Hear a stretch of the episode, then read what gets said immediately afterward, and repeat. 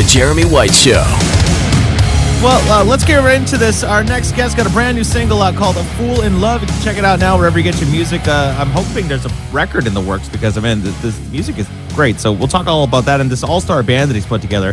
Uh, welcome to the show for the first time, Brett Hellings from Hellings. How you doing, man? Hey, what's going on, guys? How are you, Jeremy? First of all, I, I just want to start with the big Stones poster behind you. Big Stones fan?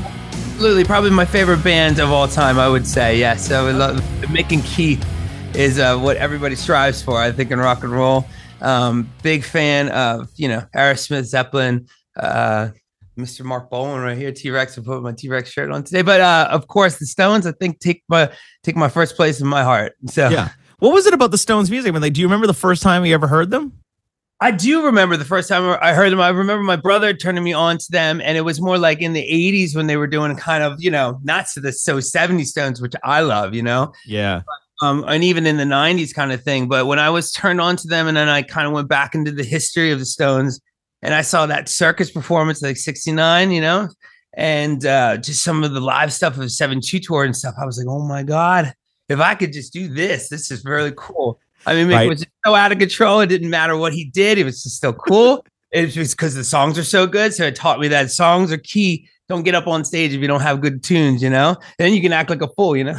well, that's it. I mean, nobody's going to the stadium to hear crappy songs, right? No, exactly. and they're not really going to the stadium just to see a performance. It's got to be about the music first, and then you get you get to do whatever you want, make your own individual thing. So yeah. I just loved it. So that's that. That's my favorite era. But the first Stones, I just saw them dancing around to like you know start me up in that pink thing that or the purple jumpsuit thing. Yes, I know exactly what you're talking about. I was like, what is this guy on? I'm like, this is amazing.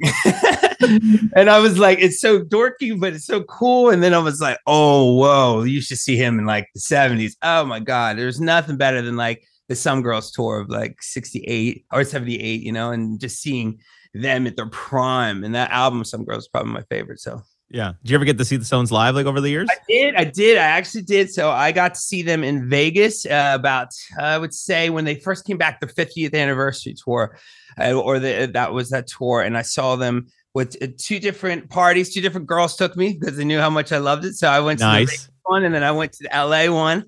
Saw them at the uh, Spectrum, or I, I saw them at the Staples Center. And then um, I got to see them again uh, with my brother that we started the band with Hellings actually at the Linc in Philadelphia. So I got to see them three times, and every time, the one time in Philly was amazing because uh, when they played "Gimme Shelter," it started to rain right as it was oh. happening, and he was out in the rain, he didn't care. And the girl came back and did the, like the Lisa Fischer part or whoever does that part on the record, and it was like, oh my goodness, it was just the most iconic sort of rock and roll moment, you know? That's just kind of, I mean, you just can't make that shit up, right? I mean, you can't. It just happened. I was like, did they summons God or something? I was like, hey, right. It's like Prince performing at the Super Bowl doing Purple Rain and it starts raining. Oh my god, it was so great! I know, I remember that performance. So yeah, so yeah, I got to see them. I can't wait to see them again. Hopefully, maybe I get to open up for them someday. That would be a dream come true. that would be epic, right? Well, before we talk about you know the, the new music and you know you got this all star lineup on the next on the new couple of songs you've put out. I mean, talk a little bit about the history of the band Hellings and you know where did you guys get your start? And I mean, like talk about you a little bit. You know. Yeah. I, well, I got into music when I was like around 14. Um, uh, yeah, so brother, paint the picture for me. What year is this? This is uh this would be 1996. Uh, so this is right after the grunge movement was happening. I was uh, you know I was born in 82, so it was like right around there where I was starting to find myself. And my brother was really getting into rock and roll. And I knew or right around that time when I was like 11 or 12, he's listening to all this new stuff, this, this movement that's coming out, which is way different. Uh, you know, Nirvana, Pearl Jam, Alice in Chains, um, of course, you know, STP. So I kind of fell in love with STP because, you know, Scott Weiland was such a great frontman. And I remember listening to that album Purple Forever before I went to go see them, my first rock concert ever. And I saw Scott Weiland come out in a blue suit, white shoes, doing his James Brown stuff, just out of out of control, so cool, but in control.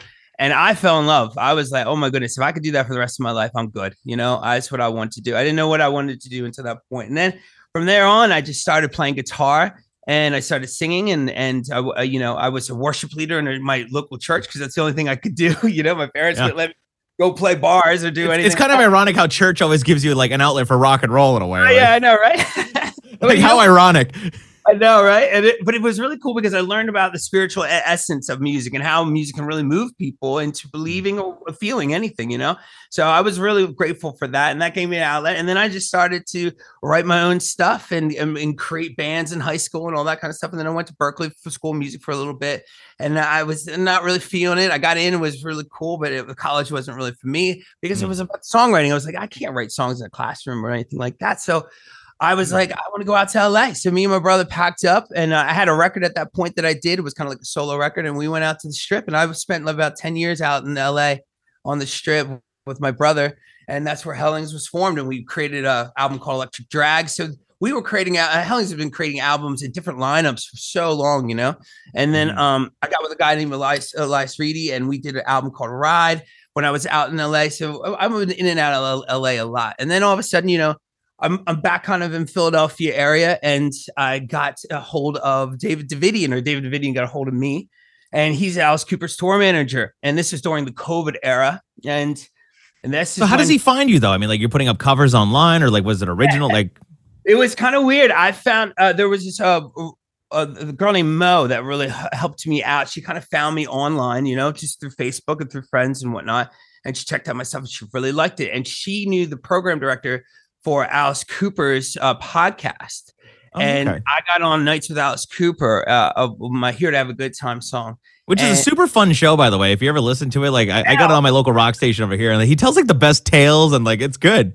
So good. He's just such a cool guy. I've got to see him recently since I've worked for some of his people and everything. He's just such yeah. a demand. But I, yeah, I really, I was so excited because I've never been on like a really major uh, radio show or podcast before, and he he played my uh, my song and he t- kind of said that hey listen if you if you even want the better than the uh, likes of the struts or uh, you know greta van fleet and all that he gave us so much good, good compliments. I was like oh my goodness.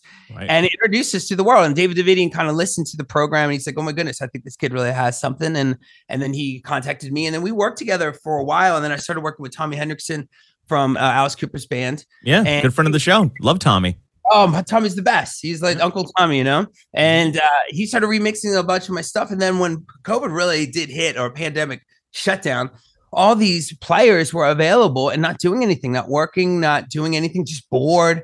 You know, all hope was lost when no one had live music there for a while. You know, we yeah. were all.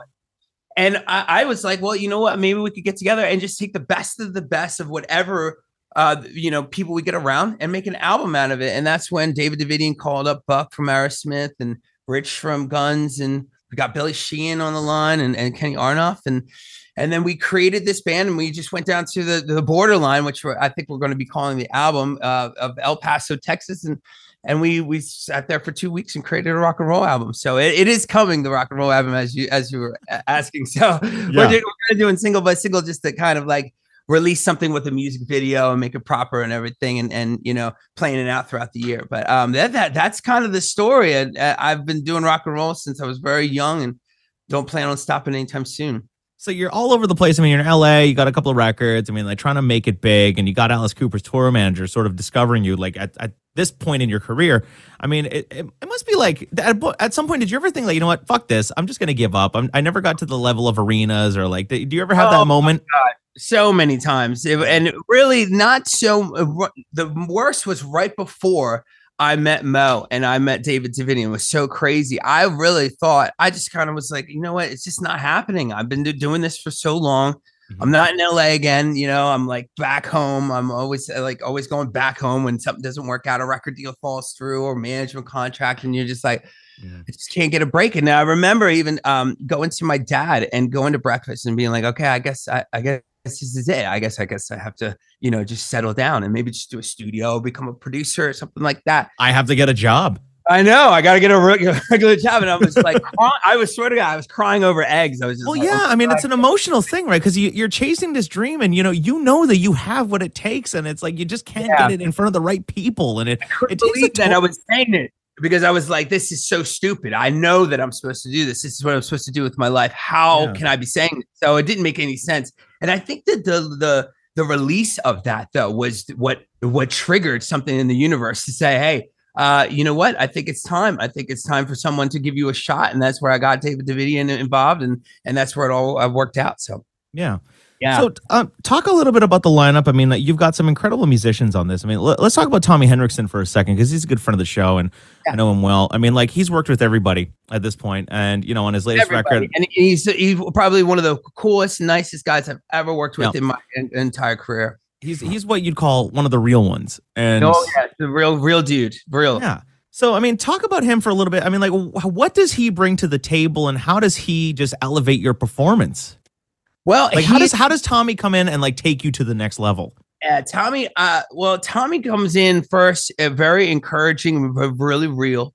And I mean, I remember the first conversation I had with him. He gave me a call. I was uh, I was in my uh, Philadelphia apartment, and I answered that call immediately because I was like, "Oh my god, this is him!" And he's finally calling me. You know, I was like, "Oh you didn't give it two rings. You, answered Oh immediately. no, I answered, I was actually sleeping on the couch. So I was like, no clothes on. I was just like, I have to answer this immediately. Bare Like, ass Tommy Henriksen. You're like, yo, bro.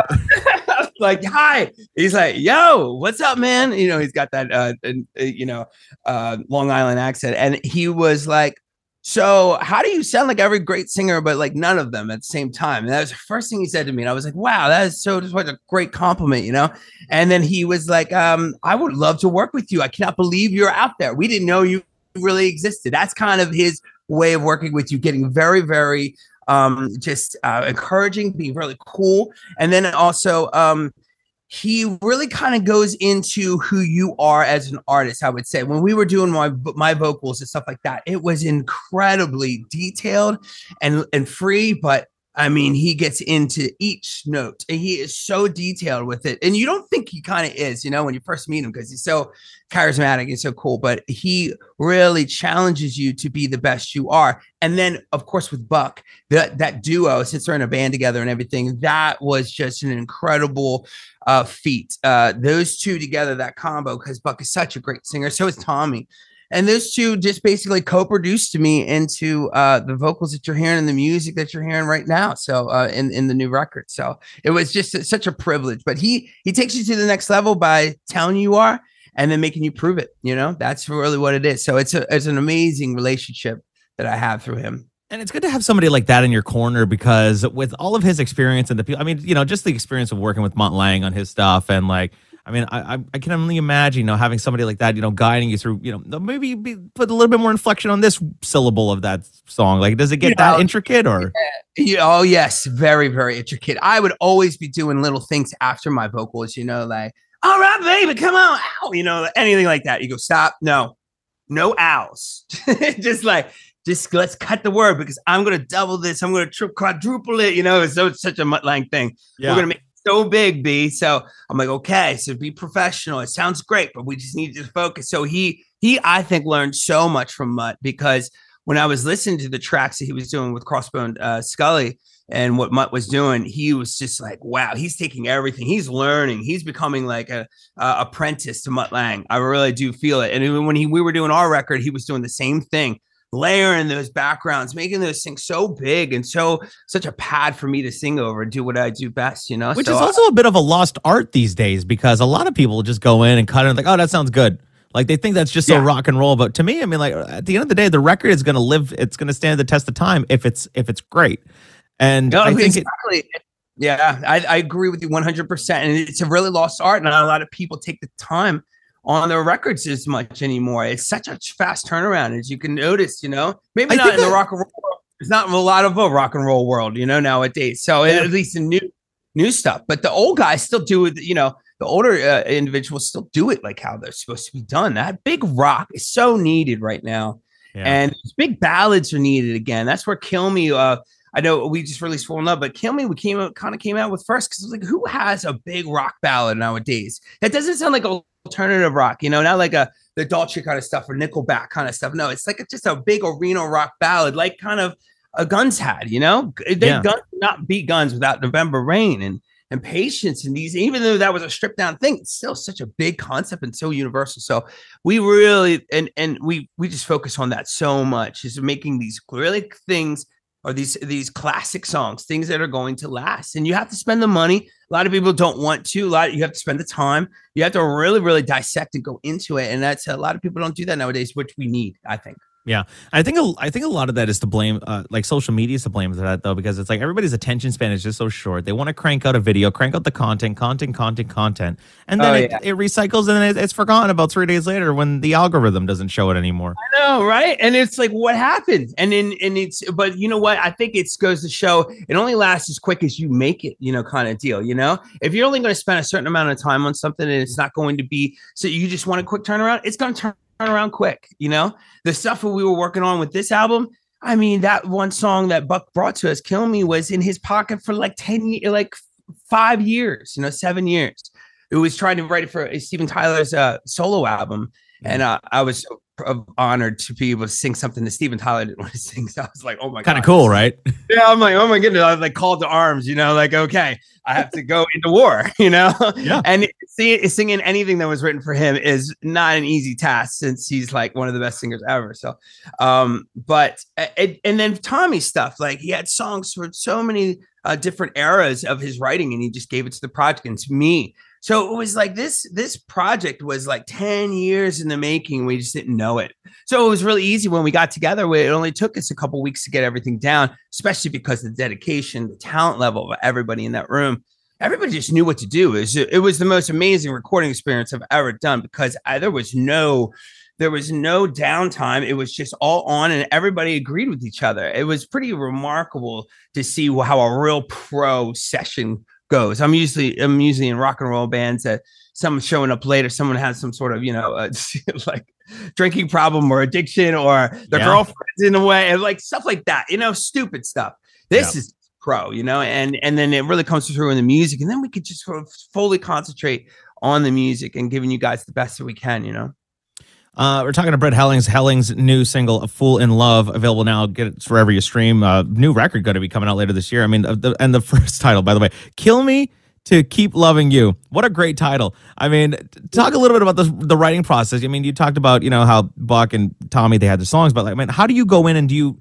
I mean, they have song ideas. Do you bring them into the into the fold and you kind of collaborate or? I was just kind of add, I was just uh, adding on that uh, in the previous question, but yeah, we kind of went in and w- everybody brought the best of the best that they've been writing uh, in the past years or maybe even decade, you know. And so we just basically said, all right, we're going to bring everybody's best to the table, and then we all, as a band, really in the studio, decided which ones we really wanted to work on, which ones we didn't. And "Can't Wait to Keep Loving You" again was uh, Buck brought it to us, and he was writing stuff. Since he writes all the time and and he was writing stuff for Steven Tyler and he was writing stuff for just himself and stuff like that. But this in particular with Eric Helbig um he wrote a song based off of a loss you know a loss that someone was going through. And at that time in my life I just related with it so hard and I didn't really want to sing it because it, uh, it was like a weird it was so real to me and uh but and the first demo I kind of got was like a pop country demo and I was like oh my god how are we going to do this I don't do this kind of Mm. stuff right uh, but all of a sudden people reminded me you you have Rich Fortus, you know, you have Kenny Aronoff. You're gonna have people making this humongous. So I gave it a shot and I sang it, and all the producers were like, "Oh my god, Brett, you got to do it. It's just that song, you know." And Yeah. so and also I felt uh, you know a little called to arms that if someone else doesn't want to do it, that I respected my whole life, I have to do it, you know. And uh, they probably just told me that so it's just so I would do it. Sometimes you just need that little nudge, right? he didn't want to do it. You know, I'm like, oh my god, okay. so that went right out the door of me saying no to that. Um, and then and then it just came together. It came together so quickly. And Tommy brought a couple of songs to it, and then also um, he brought uh, two songs actually on the track, which one made the album. Um, and uh, uh, once you fall uh, fall in love with me, uh, I wish you fall in love with me, which is a really good one, which will be released with the album. And then he uh him and Buck wrote uh Feet to the Fire, which you guys will hear. And I just kind of came in and added some lyrics to it. So we kind of wrote together while we were in pre-pro two to three songs. And then people brought in, and I brought in a couple songs. Rehab for Love is going to be one of our singles. And um, so this is all coming for you guys. And yeah, it was just an amazing experience to work with such cool people that are willing to give their art to the to the program, you know, and to the band. Uh, you can't get better songwriters than and than Tommy and Buck. And everybody in that room, even Billy and Kenny, we all sat there and we all made our decisions on the song. Um, and so they even have songwriting credit and and and so much involvement as well. So it was really cool to see everybody come together and and of course Rich writing some of the best hooks and licks inside songs that we brought in, and and no one knows really, I think, how great Rich Fortus is. I mean, he is a monster guitar player. He just plays with monster guitar players. You know, it's like he plays with Slash, so it's like. Yeah. You don't get to see how real talented he is, I think, especially in the writing process. But once you hear this album, you're going to have a whole, I think, a whole new outlook on how Rich Fortus does what he does. He's just incredible. And it sounds like it was a real, you know, band experience. I mean, were you guys and so were you in there like cutting this stuff like off the floor with the band? Like how did how did this work? Like we did. We we kind of went in there and we kind of already had an idea of which songs we really wanted to ch- choose, mm-hmm. and then um we went in the studio, chose them, and then we just did everything live uh, together in in a room for like two days and got all the fundamentals. And then, of course, you know, we would do guitar overdubs and we could do certain things like that. But we did everything but the vocals because mm-hmm. uh, down there I was already singing. I, we our rehearsals were like eight hours a day for like three days just before the thing. So Damn. my voice was like already kind of like getting a little shot. It's really hot. It's like 105 degrees down yeah. in Texas. I'm like, oh my god, not the best conditions. No, Tommy's like, oh my goodness, and you're you just getting to know these people. You're probably like blowing it out. So why don't we just go into your uh, vocals in Nashville? You know, a couple weeks later after we are done this, we yeah. get to remix everything, get it really nice and padded out for you, and then that's what I did. And I went down to Nashville like about a month later. I flew down, and we just did all of the vocals in about uh, you know three or four days inside a really nice uh, uh, Soul Train studio down in Nashville. And that was so cool because it was just all about the vocals. Tommy Buck right in the in in the room with me and Billy actually came through too and and it was just nice to have these guys sitting there giving you all kinds of tips, giving you all kinds of criticism but healthy and then giving you compliments when you really did nail it. It was like, wow, that was special. And it's just like, whoa, it was a lot to take all in one thing. And there was like two cameras in my face at the same time. So I'm like, oh my God. Yeah. Is it weird? You know, like, rock, is it weird to be in that scenario though? Like, do you get a little bit of imposter syndrome? Like, you're like, what the fuck am I doing here with these guys? Oh my god, you don't even understand how much I got that. I was just like, what is happening? You know, when you really sometimes just look at it, you're like, why am I here again? What? Yeah. Why do I even get to do this? And you really do. You have to check yourself, and you got. And that, that's the point where it's not even a cocky thing. You're just like, no, you can do this. You have to do this. You know, yeah, you have to compose yourself. Like, yeah i got to compose and just focus on the music focus on what you you were trained to do you know you've been doing this so long for so many years but now it's at that level it's your time you know kind of deal and i and and they made it really easy when you got it right and if you focus completely focus and remember why you're there i'm there because i love it and i i'm here i'm i'm singing rock and roll this is the when i was 14 this is the reason i do it is that for this moment and so it was very easy to find something grateful for in in that in that moment and and and embrace it and put it into the record. So the record's going to be coming out later this year. Are we going to get some tour dates from Hellings? I think so. Yeah. I mean, it's really hard to get those guys all together because they're, you know, already in the biggest bands in the world and they're always touring.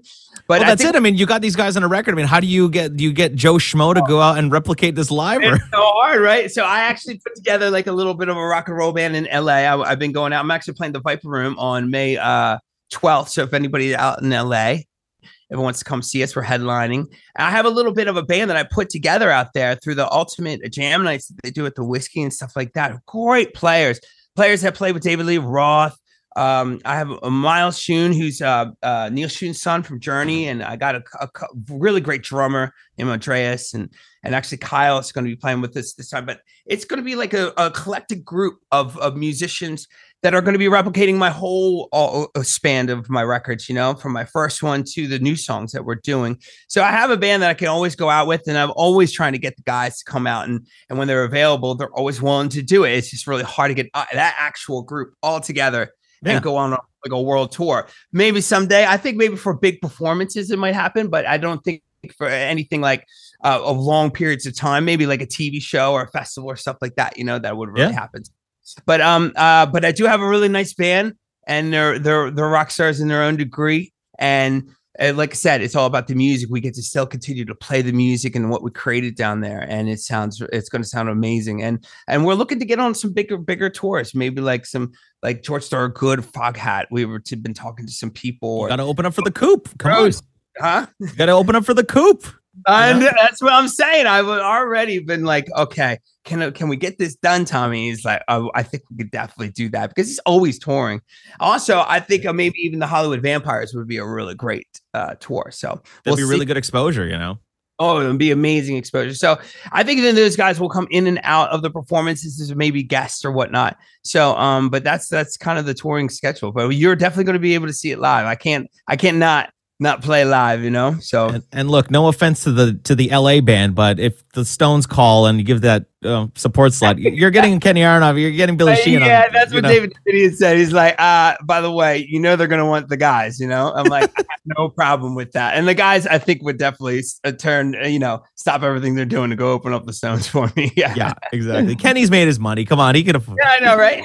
as long as I give him a nice hotel room, you know, like, What oh, yeah, I want a nice little private, you know, uh, like first class seat, you know, and then you know, so he's just he as long as you take care of me, B. Yeah, sounds about right. You know. yeah. Well, look, Hellings, uh, new music available now. Go and check it out. Stream "A Fool in Love" available now. Plus the, I mean, the debut power ballad single "Kill Me to Keep Loving You" available now.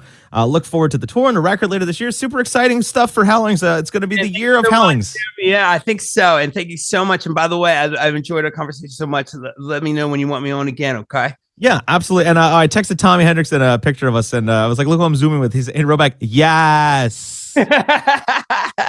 Tommy, what go. up? Uncle Tommy, I love him. All right. Well, uh, it was been a, it's been a pleasure. Good chatting with you. Best of luck with the record, and uh, yeah, let's let's absolutely way, chat gotta- again. yeah, and, and come out on the road and see us too, okay? Backstage passes, everything. Yeah, I'd love that. All Love right, that. Catering, I want it all.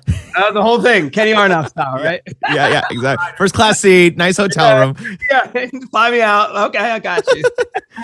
All right. Thank you so much, man. All right. See you later. An all new episode of The Jeremy White Show. Available wherever you stream. Catch up on past interviews and episodes on demand now. Subscribe so you don't miss any of it.